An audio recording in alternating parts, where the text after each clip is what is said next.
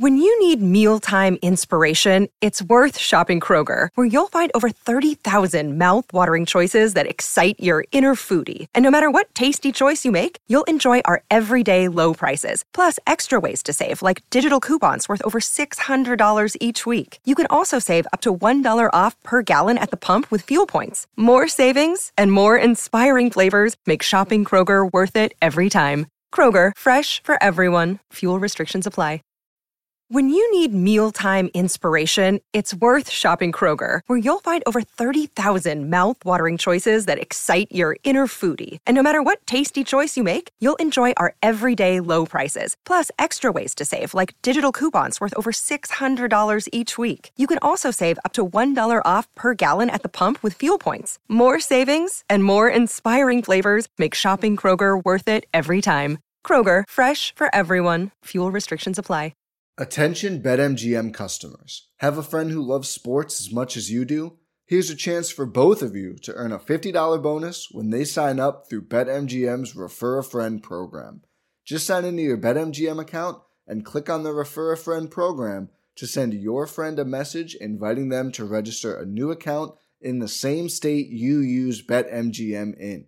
Once your friend signs up and makes a deposit, they'll receive a $50 bonus. And once your friend places a bet with their bonus and the wager is settled, you'll receive a $50 bonus as well. Share the excitement and get a $50 bonus every time you refer a friend to BetMGM. Visit BetMGM.com for terms and conditions. Must be 21 years of age or older to wager. Ohio only. New and existing customer offer. All promotions are subject to qualification and eligibility requirements. Rewards issued as non withdrawable bonus bets. Bonus bets expire in 30 days. Please gamble responsibly. Gambling problem? Call 1 800 Gambler in partnership with MGM Northfield Park.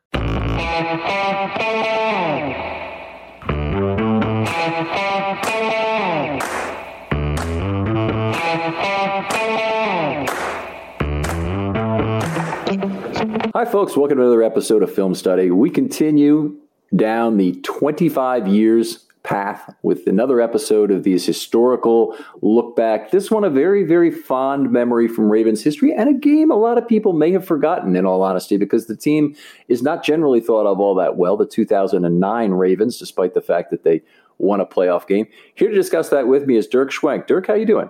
I'm doing great. Uh, first of all, thanks for doing this. This is great, and we've been in communication over this and a lot of other topics uh, over the last couple of years, Ravens related. Uh, can you uh, tell folks where they can talk football with you? Uh, so, I mean, I'm most I do talk a lot of uh, football on Twitter. I mostly follow a lot of people, so I kind of I've got other things that I talk about on Twitter, but. Um, yeah, Twitter. They'll, they'll find me on Twitter. I keep a, a Ravens talk list that a lot of you know the regulars are all on, so I kind of keep my eye on what's going on, and I follow film study on, on a regular basis and read the website and do all those things. Check the well, check out check the off, offensive line scores. It's great. Well, thanks for saying that. I need someone once in a while to plug that offensive line scoring. I appreciate it. Still not up there this week, and we're recording this on. I, am aware that it's not up there. Yeah, I appreciate that. Uh, but anyway, let's talk about this. Set this game up a little bit um, in terms of the 2009 season. And the 2008, of course, the Ravens had had a big year, went to the AFC Championship way ahead of schedule, frankly, for that team with a very young team, uh, with Rice and Flacco playing very prominent roles. Uh, Rice and Flacco moving into even more prominent roles in 2009 in their second years. Uh, the team had, had lost some games in a very disappointing fashion in early 2009 and were only five and six as they entered this matchup, either week 12 or week 13, but the 12th game of the season. Yeah, and so what I, I remember, you know, I was so I was at the game, and I, I didn't remember too much until I went back and started reviewing, you know, the game and some of the history of it. But what I remember from it was that it was, you know, just an intense game. This was the heart of the, I, I guess the what to me seems like the you know the second period, the, the first Harbaugh, Harbaugh Flacco period, the heart of the most physical part of the Steelers rivalry, and it was Polamalu on one side and Reed on the other, and Ray Lewis was still there, and uh, you know just all of what seems to me, uh, you know, the classic period, like you know, of, of that era. Um, so great players all around, super physical game. It was a night game. Um, and I just remembered it. I remember going into being super, just feeling super intense, feeling as though it was really one of the most important games of the season. And looking back to see that it was, you know, literally if Ravens win, they, are going to tie their, with with the Steelers. If they lose, they're going to be two games back. It probably cost them their playoff. So it was every bit of, you know, this classic matchup in a crucial game, night game at the stadium. Um, the thing I, I told you the story earlier, but the thing that just kind of locked it in for my memory is that I remember screaming my head off, but I was also kicking the chair behind me um, as I was as I was yelling in overtime, and then I broke it. I broke the chair right off the, the off the hinges, and the guy that I was with was kind of horrified and worried that we were going to get kicked out. We we did not. So I, yeah. I, did destroy some property, but we had a great time, and I was very happy to get the win. That's, that's good to hear. I'm, I'm sure the Ravens will not be getting back to you about this anytime soon. But uh, statute of limitations is run yes. on my uh, destruction of property. I, am sure that's true. Um, so uh, anyway, it's a it's a, 2009 is a Sunday night football game, I believe, not a Monday night, but it was a, it was definitely a night game. And uh, the Ravens start off, and, and this is a typical kind of back and forth uh, Steelers game. Great offensive line for the Ravens in 2009, and they were facing a, a Steelers team that was without Ben Roethlisberger. In fact, Dennis Dixon was starting for the Steelers. Yeah. So, and I, what I remember from the game in, in, real time was it felt, you know, without Roethlisberger, it felt like we should have just crushed this team which looking back at the relative rosters of all, you know, you know, there was no crushing the Steelers. This was a, a, very, very rugged team, you know, tested team. But I remember, you know, I'd never heard of Dixon. He was just some guy showed up, you know, and it, he was completing a lot of passes. The first, you know, first part of the game, it was just back and forth. We scored a touchdown. He came right back, scored a touchdown. It was never, it was close the whole way. I mean, it was within a three or four points, I think, the rest of the way until uh, the whole way until the end of the game. So, I was I remember being pre- impressed with Dixon um, and thinking, you know, he really he handled handled the game well. Um, he had some great runs in that game too, um, but I didn't know anything about him at the time, so I just felt like if he wasn't for Roethlisberger, we should have crushed him. But you know, he, he looked pretty good in this game, I got to say. Yeah, I, I, felt a lot about the same way. This this offensive line really special, and kind of kind of want to tie that into the very first big play of the game, which was Willis McGahee's two yard touchdown run. But that 2009 offensive line was something really special. The middle of the offensive line, you'd say, boy, if we could have those today, it wouldn't even matter that we didn't have tackles because they had Grubbs at left guard, they had Birk at center, who was just he ruined my scoring system in terms of making it hard for other centers to match it over the years, and and Marshal Yanda at uh, at right guard uh, they had, and he did start this game and not Chester, right? I'm just going to confirm myself on that. Yes, he did. Uh, and then uh, in, in his first year, Michael Oher was a hell of a player. and his career kind of ended up being a ski slope after that. But at right tackle, very effective player. And at left tackle was the very effective Jared Gaither, who a lot of people have forgotten was really a good football player before he decided not to, he didn't want to play the game. Yeah, but I think for I mean I, I, didn't look back to see what their stats were, but I feel like that year was both for both of them was like a great year mm-hmm. where they both played effectively and then just you know kind of fell off the map and or was always having false starts over on the left and um, yeah I, I don't uh, but yeah they played they played great and they actually got because of the movie had just come out you know the left tackle movie had just come out mm-hmm. they got a lot of uh, a lot of talk on the broadcast which was kind of fun. You don't usually see offensive linemen getting too much chatter. Yeah, it's uh, it's definitely true. So this McGahee play, everybody kind of remembers the play from that era, but they ran this little stretch play, usually the right side, but it could be left or right. They would bring in a sixth offensive lineman to start with, and then they'd bring in the special, a seventh offensive lineman. Both of those guys eligible. Uh, Haloti Ngata uh, would would be there, and some of the blocking uh, assignments he got were just the most unfair things you'll ever see. so I, so uh, you'll have to tell me about what who, who we got to block on that play. I noticed that he came in, and I was, I, I remember being uh, sort of nervous because. Uh, Ngata seems so valuable to me to be sticking out there on offense for you know one play, but it, it was a great play, and I love McGahee. He was one of he, he was one of my favorite players from that era just because he was so I don't know, he was so silky. He was it seemed he didn't really seem like he was moving that fast all the time, but he would just avoid and step through and just make people miss. And that was and this play was one of those things. It was it was like a three or four yard run or whatever it is, but he just kind of like weaved his way in and stepped into the end zone and boom, we're up seven nothing. It was great.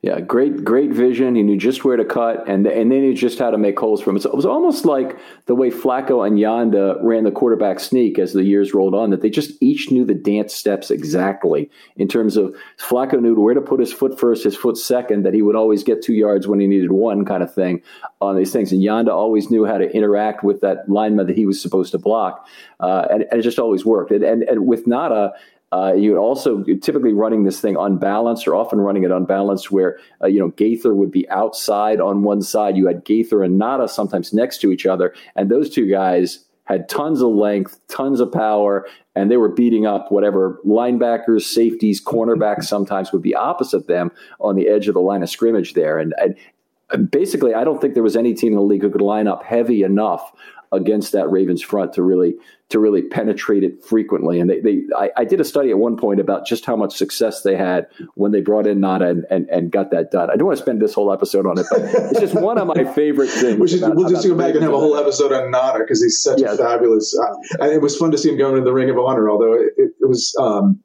it felt so like it felt like such ancient history uh, this weekend, but uh, but hmm. Ngata was such a great player. God, he was fun yeah. to watch. Uh, he, he, was exactly that, and I, I, I, there's so much to say about him. We, we, we can't we can't go down that rabbit hole. Uh, so you, you, mentioned it was a very much a back and forth game, and and uh, and the Ravens, uh, you know, had Billy Cundiff as their kicker uh, in that era, and they they traded touchdowns uh, to make it 14-7. then they they got a Jeff Reed came in and kicked a, kicked a field goal to make it 14 10. Then they got the next score as well to go back up 17 14. The Ravens tied it that game is that, that drive is where I kind of want to pick it up because we saw one of the first great fourth down chances for Harbaugh to take. So with 331 and that left to go in this game, some people may remember this play, some people won't, but they had fourth and five from their own 48 yard line. Uh, and with 331 to go, uh, sorry, 46 yard line. And Ray Rice went in motion. Collinsworth was still doing the games back then. It seems like forever he's been doing these these games on Sunday night. But Sam, Koch and Collinsworth is there for since forever. Yeah. Well, the, the, the play itself, I mean, Collinsworth immediately identified it as zone defense, and obviously so did Flacco. And they knew they had to have a linebacker on Rice. And sure enough, he took advantage of that that uh, uh, matchup. Uh, Flacco threw to Rice. Rice rambled 44 yards all the way down to the uh, nine yard line uh, as was wont to happen in the area. Actually, it looks like it was the 10 yard line. The Ravens could not get it in from there. so they ended up kicking a field goal. The Steelers came back and, uh, and, got the ball, uh, actually gave the ball back to the Ravens. The Ravens had yet another chance for a long field goal from 56 yards to win it at the end of regulation. They missed that. The game goes to overtime. You, you, guys, first of all, had you been to a number of overtime games at this point, Dirk? You know, I, I don't know. I often get the night games, and I feel like there's been a fair number of overtime games at night. Um, but I, I don't I don't know. I didn't go back to I didn't go back to study which of those games that I've been to had gone to overtime. Right. Um, well, I, I, was at the I feel like the was the Titans home playoff game that went to overtime. We lost on a field goal, I think. That one we lost the end of regulation. That was the playoff game. They lost yeah. twenty to seventeen. Yeah, I was there, and that sucked. Mm-hmm. Yep. I can confirm. Like, I was there too. I did not like that. I actually thought about doing that game. I'm like, I can't cover something. Yeah. Like, I can't. we can't do something like that. We lost. That's that was terrible. I hated that game. Th- thanks for picking a happy game. We, everybody seems to want to pick a sad game, and and I don't know what. And talk about the character building and all that alone gets tiresome. You know. yeah. Really, I I uh, I'm happy to have a happy game and, and some happy remembrances to talk about in this case. Well, so one of the things. So another thing that really struck me about this game was so this is so you know you just went over Ray Rice's you know fourth down uh, mm-hmm. play here, um, and this was Ray Rice's first year as a full time starter. He, he, was drafted, I guess, the year before as Flacco was, and Harbaugh came in that year too. So it was like that trio came in. But man, you know, Ray Rice in those first three or four years was electric. You know, he got the ball, and it's like his twitch and speed and burst, and he was strong you know, it was he, he, was it was really fun to watch him in this game, um, and just be reminded of how great he was. I mean, that his, his whole end was tragic as far as the team goes. Um, you know, but boy, was he a lot of fun when he was right. And I remember, I remember listening to, uh, I guess it was probably Ozzie being interviewed, but maybe it was Eric DeCosta in, in the 2018 year when they drafted him, and talking about how excited they were. They, they got in the second or the fourth round, or I it was the fourth round, second. Two. But they were excited that he had gotten that far because, um, you know, he was just he was a monster in college too. I don't know why he dropped that far, honestly. I think they, there there were questions about his size and his speed, as there always are with with you know shorter backs like him. But he had great balance, and you know behind this Ravens offensive line, it was like the perfect marriage for him. And they they I mean obviously the great receiving skills. I think people probably undervalued coming into the draft as well because I mean he was a fantastic receiver. He was. Yeah. Uh, but but the other thing was that that this year there's this Ravens offensive line which went in New England and kicked the crap out of the Patriots in that playoff game. They ran the ball 52 times. 24 points in the first quarter. yeah, that, there you go. I mean, the defense certainly did its part in, in getting all those turnovers, but they ran the ball 52 times and only passed it 10. Yeah. Flacco won a playoff game going four for 10 as a as a as a passer and crushed and crushed them too. And it wasn't even just yeah. a win, but I mean, yeah, they just crushed them. They just that for because so Ray Rice, you know, to run that back, that in that playoff game, that Ray Rice took, I think it was the first play first of the game. Play scrimmage. 78, 85, something like that. 83. 80 yep. yard, 85 yard, I don't know what it was. I mean, the whole, he took it house. the first play, it was so great. And it was like, oh, and it, at least, at least for me, I remember thinking about that moment. I'm like, oh, you know, like we might really, we might do this. We just went into Foxborough. Mm-hmm. We got seven points, you know, right off the gut. Like we're just starting seven nothing. This is great. And then, they just tore it up. And Patriots had no answer for that for the run game. And it was fantastic. Yeah, it was it was a lot of fun to watch, and and it's it's even more fun after a game like that to kind of hear a lot of the local radio and them try and diagnose their own loss because they always want to blame it on their own players and right. these these aren't football players, they're not tough, you know. Just, yeah. they're down on. So it's it's, it's well, always fun. I grew up a Patriots fan, and I've, my brother is still up there. So and Brent is a big Patriots fan, and so that was especially sweet.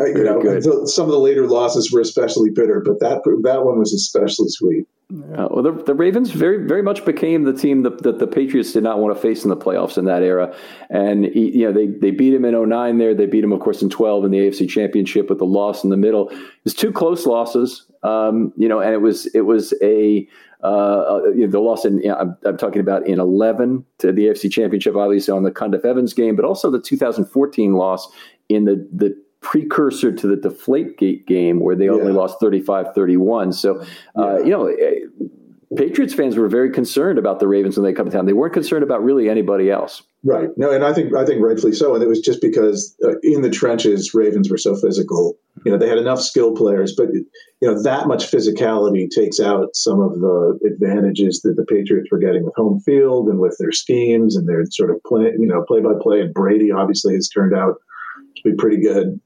So yeah, but uh, yeah, I, I, mean, I I never felt nervous with those playoff teams going into the Patriots. Mm-hmm. Was the was the Cundiff and was that Cundiff and Evans was the same? That was the yeah, same, same, game. game. Mm-hmm. It's three plays apart, or two plays apart, I think. I've been meaning to go, but I, I still in the dirt conspiracy land, Patriots hating, you mm-hmm. know, get, person. It is not the real me, but is actually partly real me. I still think they doctored that Cundiff ball. I have no faith that that ball was legitimate. That thing fluttered and like turned sideways. I I will never. I, I cannot understand it. Kind of kind of ball when he kicked it was a little weird that year. It seemed a little knuckly to be honest, but it wasn't.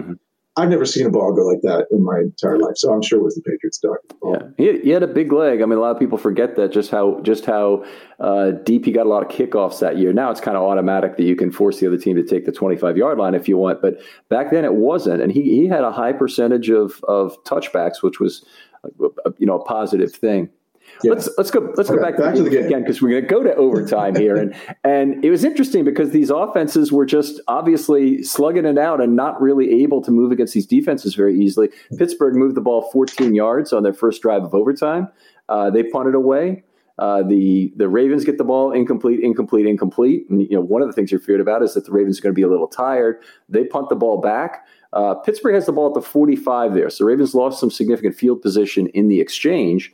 And they got a, a three yard run from Mendenhall, a two yard run from Mendenhall, and then Dennis Dixon uh, throws a pass that is intercepted by Paul Kruger. At one of these players, I guess he he really didn't see him moving underneath a slant pattern on the right side. Uh, reaches up, makes a clean catch of the ball. Just love to see those kind of hands from a defensive end. Runs it back 26 yards to the Pittsburgh 28. They're already in field goal range for for Cundiff at this point, but uh, that was the play of the game. That yeah, that was a huge play of the game, and uh, you know, and for him just coming in, and then I mean, and that's all it took. And I, in those days, and again, this is like the what to me is the classic period. Mm-hmm. I mean, it was all about the defense. The pay, you know, it was like fun. Offense was, you know, it happened. It was one of those things you had to have. But it was, you know, like winning on a defensive play like that felt entirely right in that yeah. era. Um, yeah. And yeah, Kruger coming in, yeah, he was kind of a he was kind of an awkward guy as a as a mm-hmm. defensive lineman. But Jarrett Johnson and Kruger were sort of two pinch ends out there yeah, so to see him get that was was good. And I'm sure I mean, it probably did tremendous damage to Dixon's career. Honestly, that that might have been like the beginning of the end for him in in, in Steelers land. Uh, it was a uh, Kruger. I want to talk about a little bit because he a very interesting kind of a career there. Because we came in with the with the Ravens, know, they drafted in the second round. They expected him to jump on the field pretty much right away, but he wasn't quite good enough to crack the rotation of pass rushers with the Ravens at this time. And of course, Suggs was still there. You mentioned Jarrett Johnson. They had others as well, but but even as a pass rusher, he wasn't quite there yet. And uh, for the first several weeks, and it might have been as many as about five, he wasn't even on the active roster every week because he didn't really play special teams and they didn't have enough of a, of a job for him on defense for to justify the roster spot, which is very unusual. But this was one of the first games where he got significant playing time, and to come up with a big play like this pretty much secured the rest of his time. Became a really good situational pass rusher for the next couple of years, and then was a really excellent pass rusher in 2012 when the Ravens won the Super Bowl uh, before moving on. Yeah, well, he ended up with the Browns. I feel like after that, he did. Right? He ended up with the Browns. They they they paid the money for the back end of his career that was not nearly as good. The Ravens yeah. kind of no, sucked was, all the juice he got he had definitely had the benefits, uh, you know, like like a lot of people did. I mean, Ray Lewis did too, but of having Ngata and and um, you know some of just the chunks that were in the middle gave a lot more space.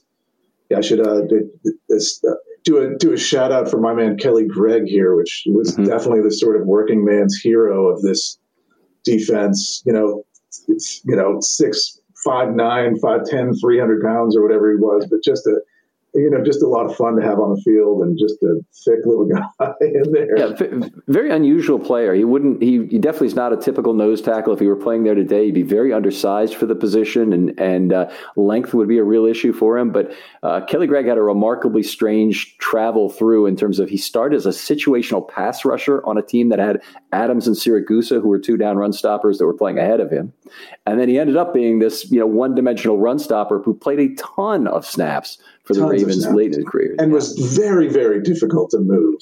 Mm-hmm. I, I, mean, in some ways, he actually reminds me a little bit of Project Pat now. Yeah. You know, like size and scale, they're sort of similar players. I assume Kelly Gregg wasn't as fast as Pat as as Project Pat is, yeah.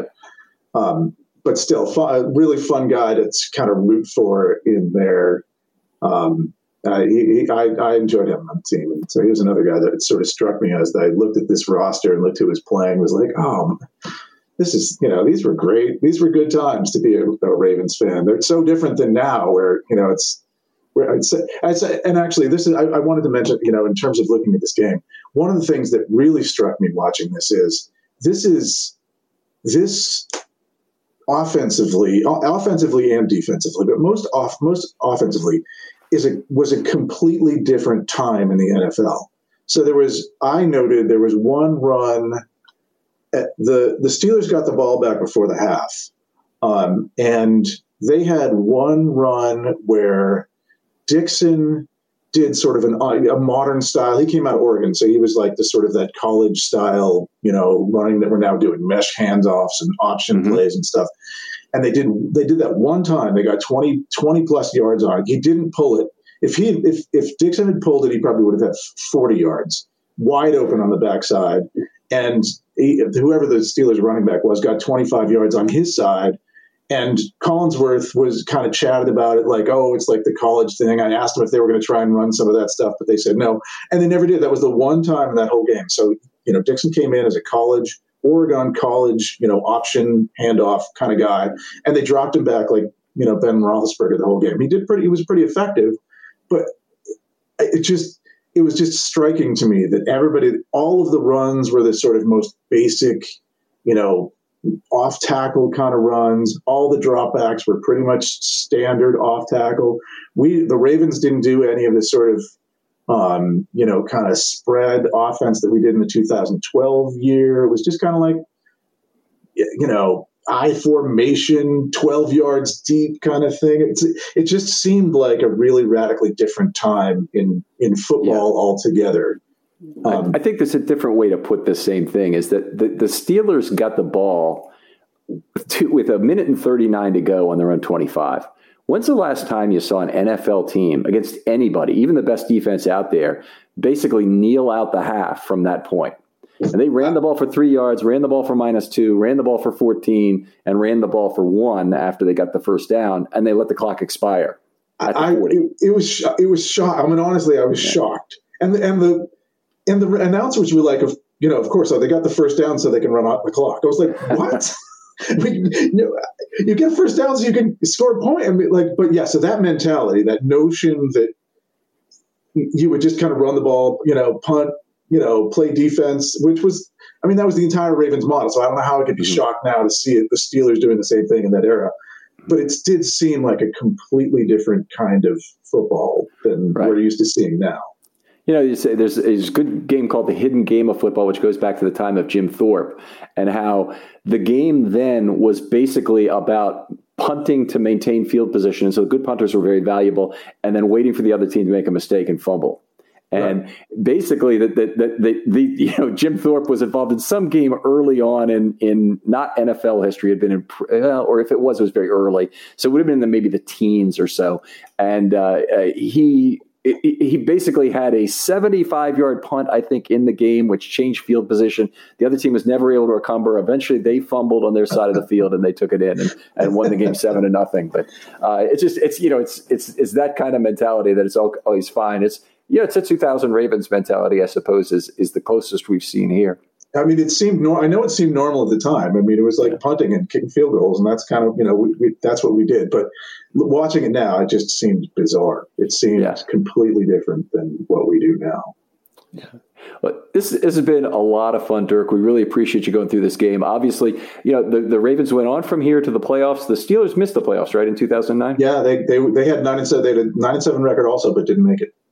Yeah. Uh, thanks again for doing this. This is, this is great stuff and exactly what we're looking for, by the way, in terms of a topic. Uh, if you're out there, give me a DM on Twitter. Let me know what you'd like to do. Dirk, tell people again if uh, you want people to contact you on Twitter. you just if, prefer if to... you want to find me on Twitter, and you, you get what you get if you come find me on Twitter. But yeah, I, I am at Dirk Schwenk, D I R K S C H W E N K on Twitter. Um, so I'm a lawyer in my regular life, but I'm also a musician. I got a band, and I you know chat about stuff that I also care about aside from the Ravens on Twitter. And um, I'm available and happy to talk on whatever topic you might want to talk about. So yeah, but this has been fun. It's been a real thrill. I, it's um, I we, we've had a good time talking about Raven stuff for years, and it's nice to see you you know in in virtual land, and hopefully yeah. one day we'll see each other at an actual game. That's uh, very much feel the same way. Thanks for coming on, Dirk, and we'll talk to you next time on Film Study.